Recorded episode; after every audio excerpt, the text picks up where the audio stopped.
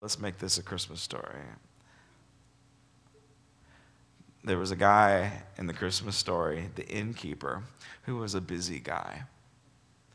He had a lot going on. He had a full house. Everybody was coming into his city, and he was a busy man. He was also a very practical man who liked to make money, right? He was going to work the program. And maybe when he should have been, I don't know, not answering his door, um, divinity literally knocks at the guy's door, right?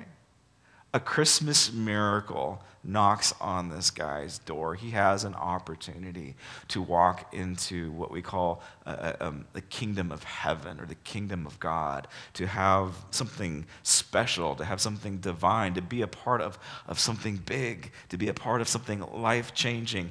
And the guy doesn't see it because he's too busy, although he does see the opportunity to make another buck. And so he sticks Mary and Joseph in the, in the animal pen. He was too busy to see where God was and what God was doing. Could you imagine if the guy would have slowed down just for a minute, just would have paused, just would have asked the Lord, who's knocking on my door right now? Like, Lord, is this, um, it, I, I ask this all the time, is this a distraction or is this an open door? Hmm? You need to ask yourself these questions whenever you're, you know, a little uncomfortable. Because sometimes when you're a little uncomfortable, you're a little frustrated, you're a little frazzled, or there's a little bit of pressure on your life, you're faced with the decision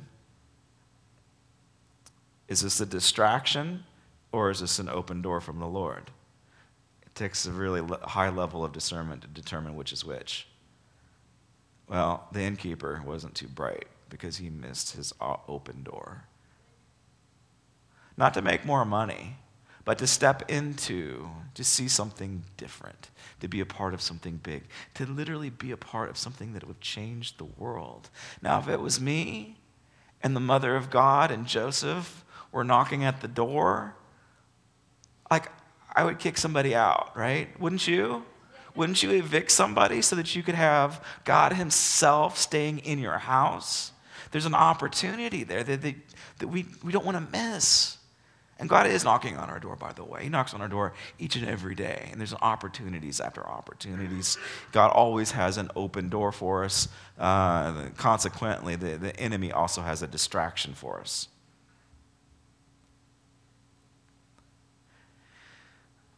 What would it have been like if the innkeeper would have been like, oh my goodness, I have no idea what's going on, but in the spirit, I sense that there's something special here. Josh and Mako, beat it. I'm going to put the Mother of God in your room instead, right? We're going to honor what's going on here. We're going to give it our best. We're going to pour everything into this moment because God is here. He is Emmanuel. He is God with us. So the innkeeper, I don't know, maybe he uh, died with a couple of bucks in his pocket from swindling people. But what would have happened if he would have had a kingdom mindset? where he would have got Mary and Joseph and the donkey, and if he would have taken that selfie, right? That would have lasted for eternity. What if he would have made his inn the stable inn?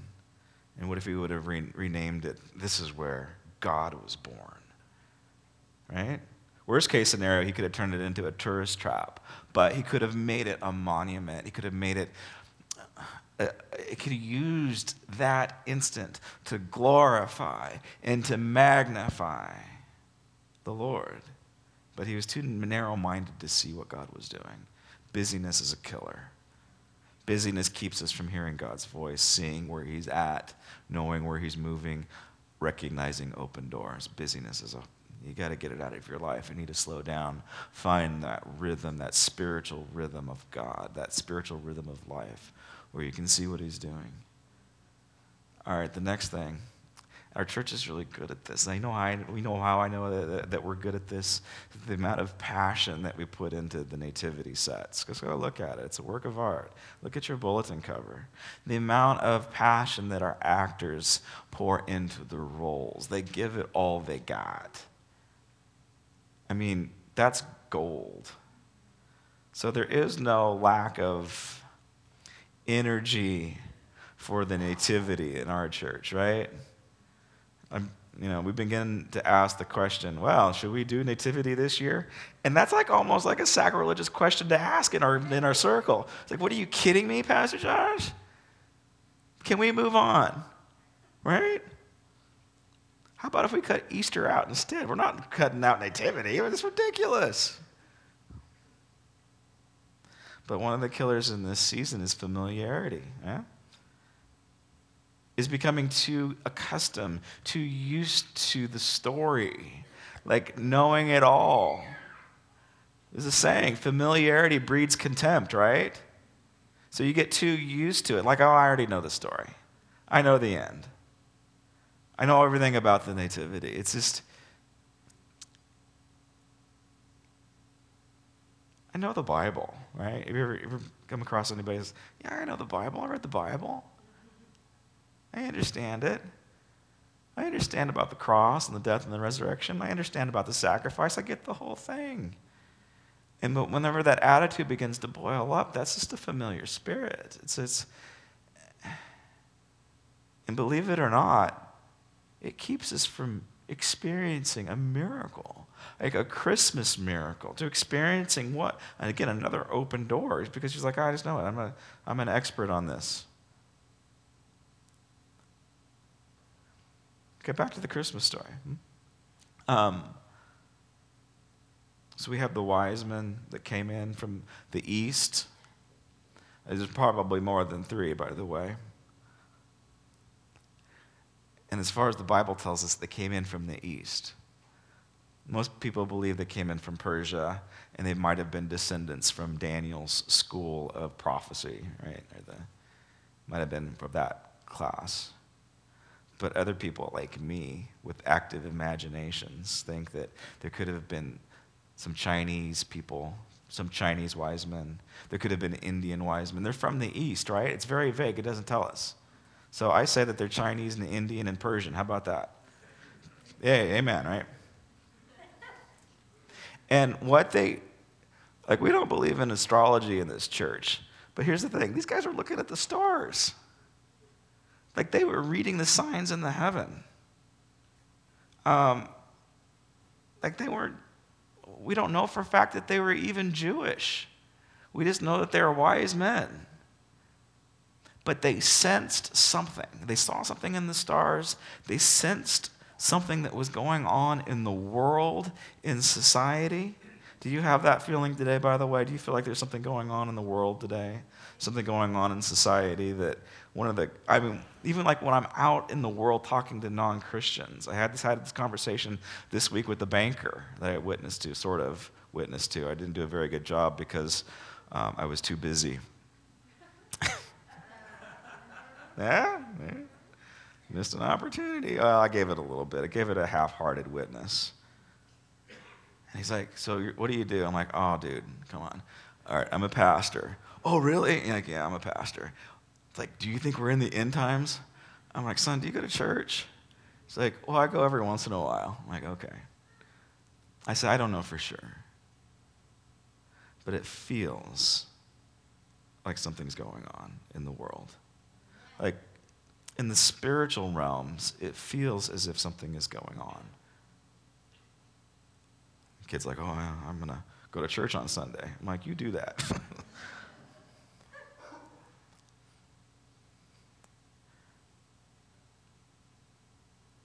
Herod, the bad guy, right? You saw him on, on Nativity. Pretty scary guy, king of Judea. Uh, probably not even a Jew, but still he was a Jewish king. Um, builder of incredible architecture. he did hoard his power. He did do horrible things. He killed his brothers. He killed his sons. He killed, he killed everybody. He's a bad guy. Um, his advisors noticed that the wise men were coming in, and his advisors were these Jewish scholars, the Bible thumpers. Um, um, they knew the Word of God. They came in and they, they, they advised him. They said, Look, guy, look, man, this is, this is not looking good for you in in your position, in your power, because um, the, the scriptures say that, that a Messiah is going to come. He's going to be born in Bethlehem, and he's going to be in the, the line of David and that there's going to be star there's going to be signs in the sky and and then there's going to be stuff going on in society like the roman empire that's literally changed the world there's things going on in this world and the, you know herod's advisors are saying look dude it's all lining up it feels as if something is going to go down like like this word of god just might be true there might be this Messiah that will be the King of all kings and the Lord of all lords, and all governments will come under his authority. That means that yours is challenged. And so they said, This is what it feels like, right? And these are the guys that were in the know. And of course, you know what Herod does. He flips out and starts killing babies. Um, but here's the point the people that knew the story, the people that were familiar with the story. You guys catching this? The experts in the Bible, the ones that know everything that there is to know about God, that could discern the scriptures, they're not the ones that showed up to the Nativity. Why? It's because they know the story. It's because they're familiar with it. Now, who shows up? The shepherds show up, and the wise men, the Chinese and the Indians and the Persians show up. Don't quote that. We don't know that for sure.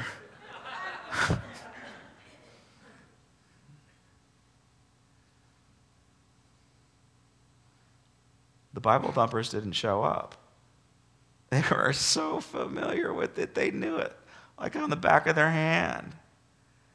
And they were too apathetic too lazy to travel to the Nativity to see the birth of Jesus, to see the divine birth of Jesus. And they knew that Jesus was not created, he was begotten. This is a once in a lifetime experience. And these losers were too lazy to travel six miles to Bethlehem because they were too familiar with the story. So don't let busyness and familiarity breed this contempt and this disconnect from a miracle. I, I guarantee you, you probably need a miracle in your life, right? Raise your hand if you need a miracle in your life. Yeah, I do. And Mary was chosen. Like in the beginning of Luke, get your Bibles out. We're going to look at the Luke chapter 1. We're actually going to read some scripture right now. Yeah, about that? We're, now, Mary was chosen. She was highly favored from God, right? There was something like she got it. God spoke to her.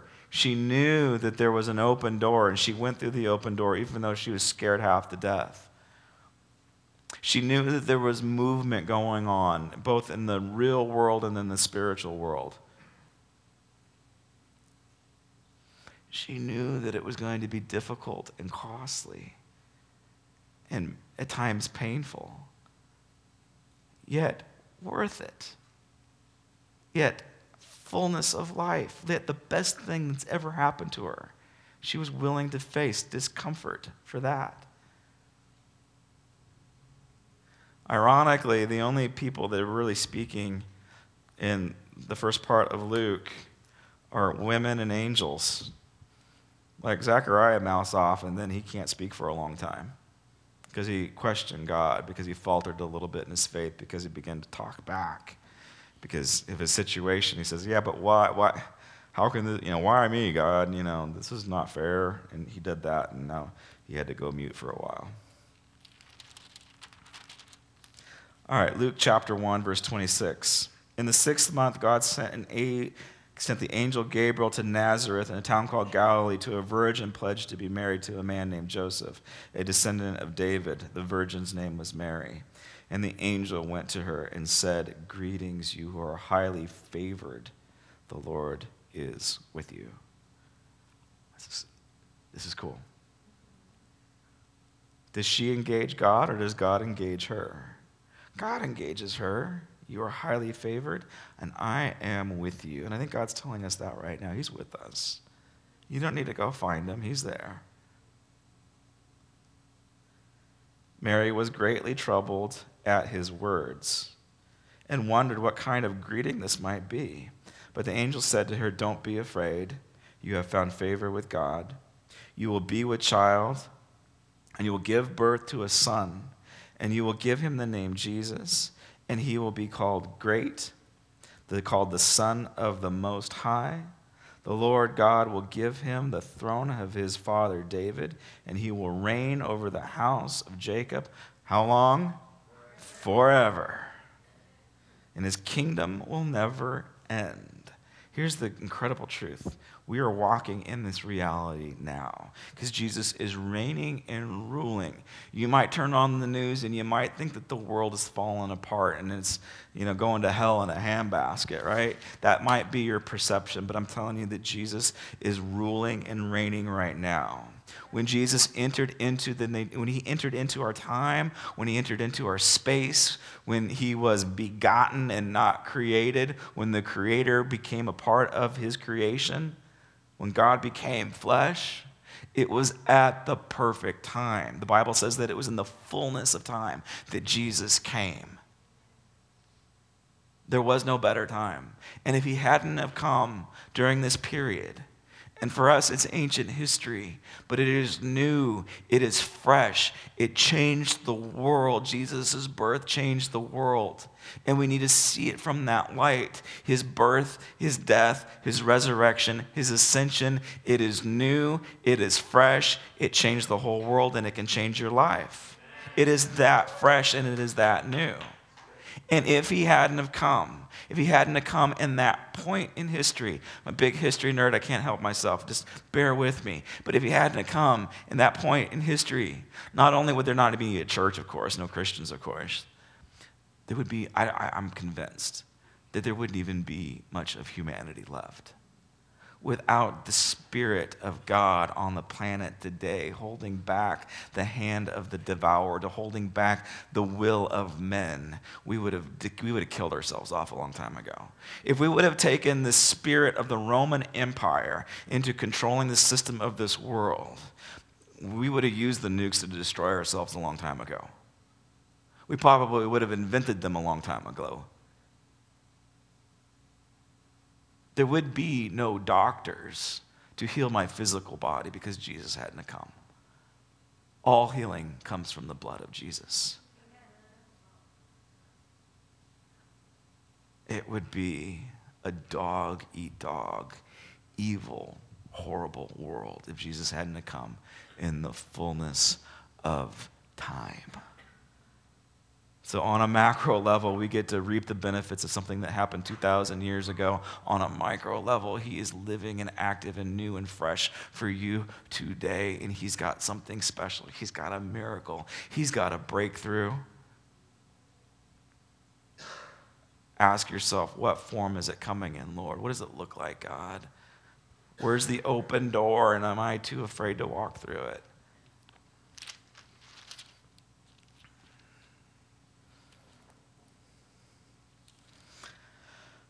How will this be? Mary asked the angel, since I am a virgin. The angel answered, The Holy Spirit will come upon you, and the power of the Most High will overshadow you. The Holy One to be born will be called the Son of God. Okay, this is the immaculate conception that he's describing. Of course, we celebrate the birth of Jesus, right? And besides a few million billion angels showing up and wise men and shepherds, um, it was just a birth like anything else. I don't think, I mean, again, I wasn't there, but the Bible doesn't say that there was like, you know, like this weird supernatural alien birth or anything. It was just a human birth, just like I think how you and I were born. Yeah, and then the, the angels and stuff.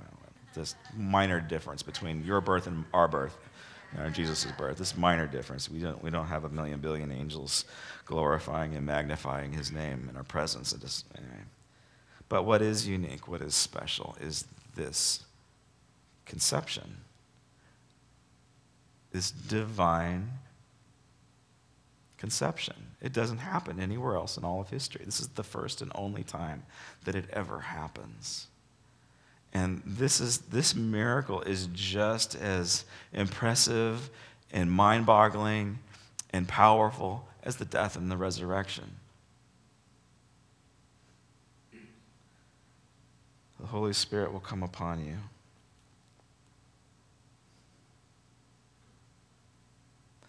Even Elizabeth, this is verse 36, even Elizabeth, your relative, is going to have a child in her old age, and she who was said to be barren is now six months. And here we go. Ready for this? This is your take home. You got to get this. For nothing is impossible with God. That's for you today, too. Nothing is impossible for God. He's telling you this. He's declaring this into your life. Nothing is impossible.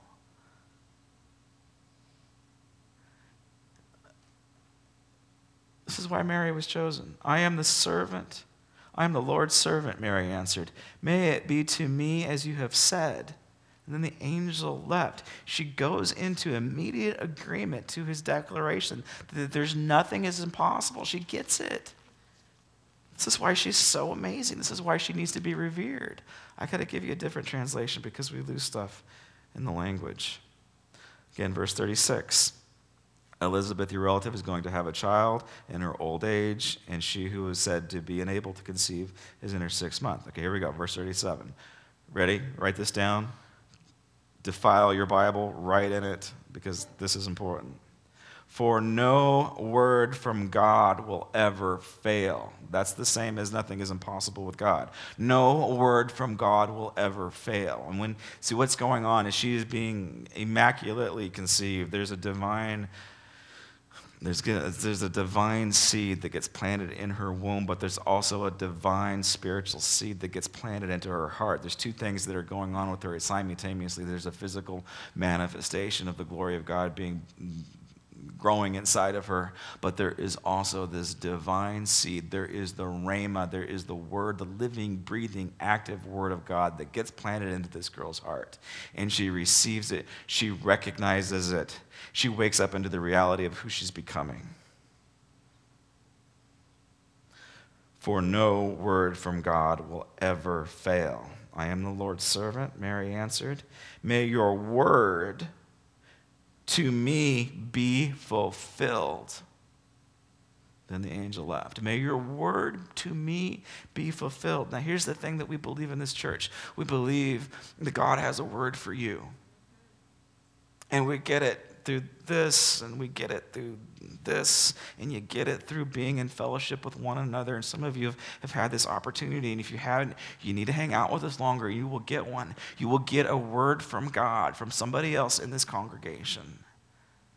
And when you get a word from God, you know it's from Him because it resonates with your spirit. And a prophetic word will give you direction, will give you meaning, will give you purpose. And the truth that is declared that God's word does not return void ever. His word is always fulfilled because nothing is impossible for God. And we gotta. I'm so glad you came to this service because I think I missed the most important part, first service. 39, at, at that time, Mary got up and hurried away got, Mary got ready and hurried down the town. Okay, so she's ready. She's, she's engaged. She's moving. Let's go to verse 46. Mary does something that we need to pay attention to. She has been given this word. She has been given this, this once in a lifetime opportunity to bear God, to be the mother of God and she breaks out in song. In fact, a lot of Luke they just begin to break out in song. Zechariah begins to sing, an angel begins to sing, Mary sings, Simeon sings. It's like, it's like a musical going on. It's like Andrew Lloyd Webber and Luke wrote this together or something.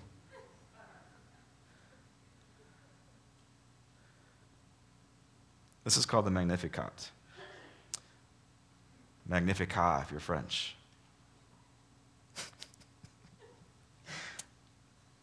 And Mary said, My soul glorifies the Lord, and my spirit rejoices in God, my Savior.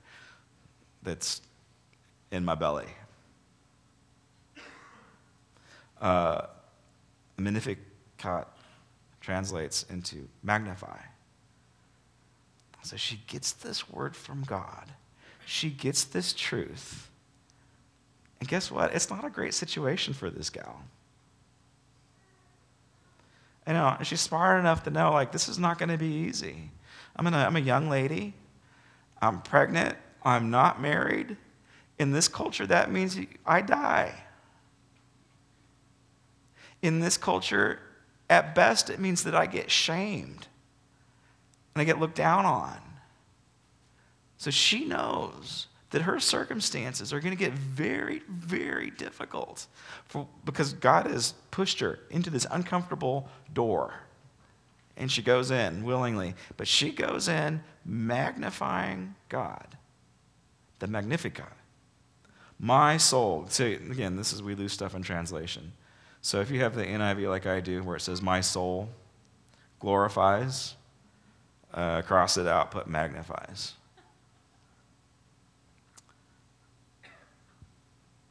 my soul magnifies. We sang it earlier. This wasn't in the lineup, by the way. John picked it up in the Spirit. We exalt thee. Huh? I magnify what you're doing in my life, God. I recognize it. I see that you're active. I see that you have me on a miracle path. Uh, let's hang a hat on it. Let's get the magnifying glass out and let's focus in on what you're doing and not what I'm doing. Let's focus on what your will is and what your plan is. My soul glorifies, my soul magnifies the Lord, and my spirit rejoices in God, my Savior. So she's understanding truth. She's understanding that Jesus is her Savior. Um, so, yeah, of course, she's going to be going into hardship. She gets shipped off to Elizabeth's house. Because if she doesn't, she's going to get beaten, right? So she's the first one that suffers persecution for Jesus' sake. Did you ever think about Mary in those terms? She's basically our first martyr. But in contrast, she's also our first worshiper of Jesus. This song is a worship to him. For he has been mindful of the humble state of his servant. From now, all generations will be, will be called blessed. For the mighty one has done great things for me. Did you guys catch that? She's, she's, getting a, she's getting the bigger picture, she's getting the micro pictures. She's taken out of her current circumstances, and she knows that because of her faithfulness, because of God is doing great things in her, because she's not busy, because she's not familiar, because she's not apathetic, generations generations are going to revere her. Oh, our present circumstances, our present troubles, right? If only we could put them into right perspective. The mighty one has done great things for me. Holy is his name. So let's do this something real quick. I need you guys to close your eyes. You need to do this. Close your eyes, and you guys need to recall your history with God. Recall your history with God right now. What has He done for you? What great thing has He done? Life is better with Jesus. What great thing has He done? From now, all generations will be called blessed, for the mighty one has done great things for me. Holy is his name. His mercy extends to those who fear him from generation to generation. He has performed mighty deeds with his arm, he has scattered those whom are proud in their innermost thoughts. Let me repeat that. He has scattered those who are proud in their innermost thoughts.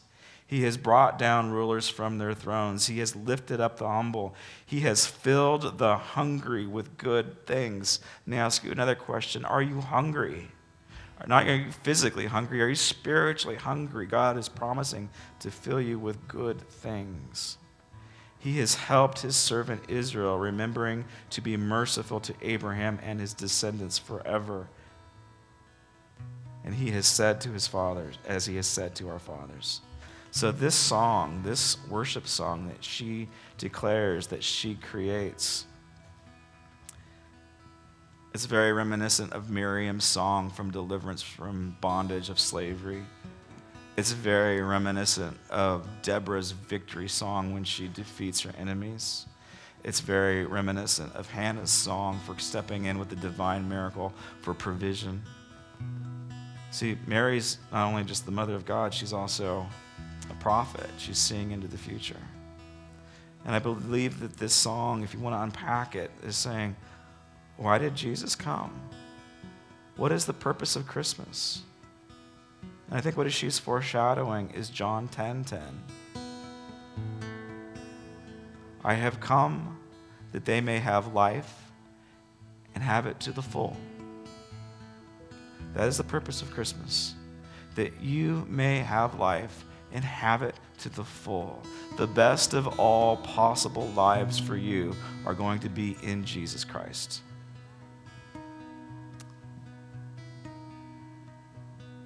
That is the purpose. Would you stand with me and pray? Heavenly Father, we, we thank you so much for sending your only begotten Son in Jesus. We thank you so much for all the open doors that you open for us. In our souls, they magnify you right now. They magnify the word that you've planted into our hearts. They magnify the good things that you're doing. So, God, right now, I pray that we will become like Mary, even in our midst of, of fear and we're not quite sure what's going on. We'll just take that step of faith so we magnify your name, Lord. We exalt thee.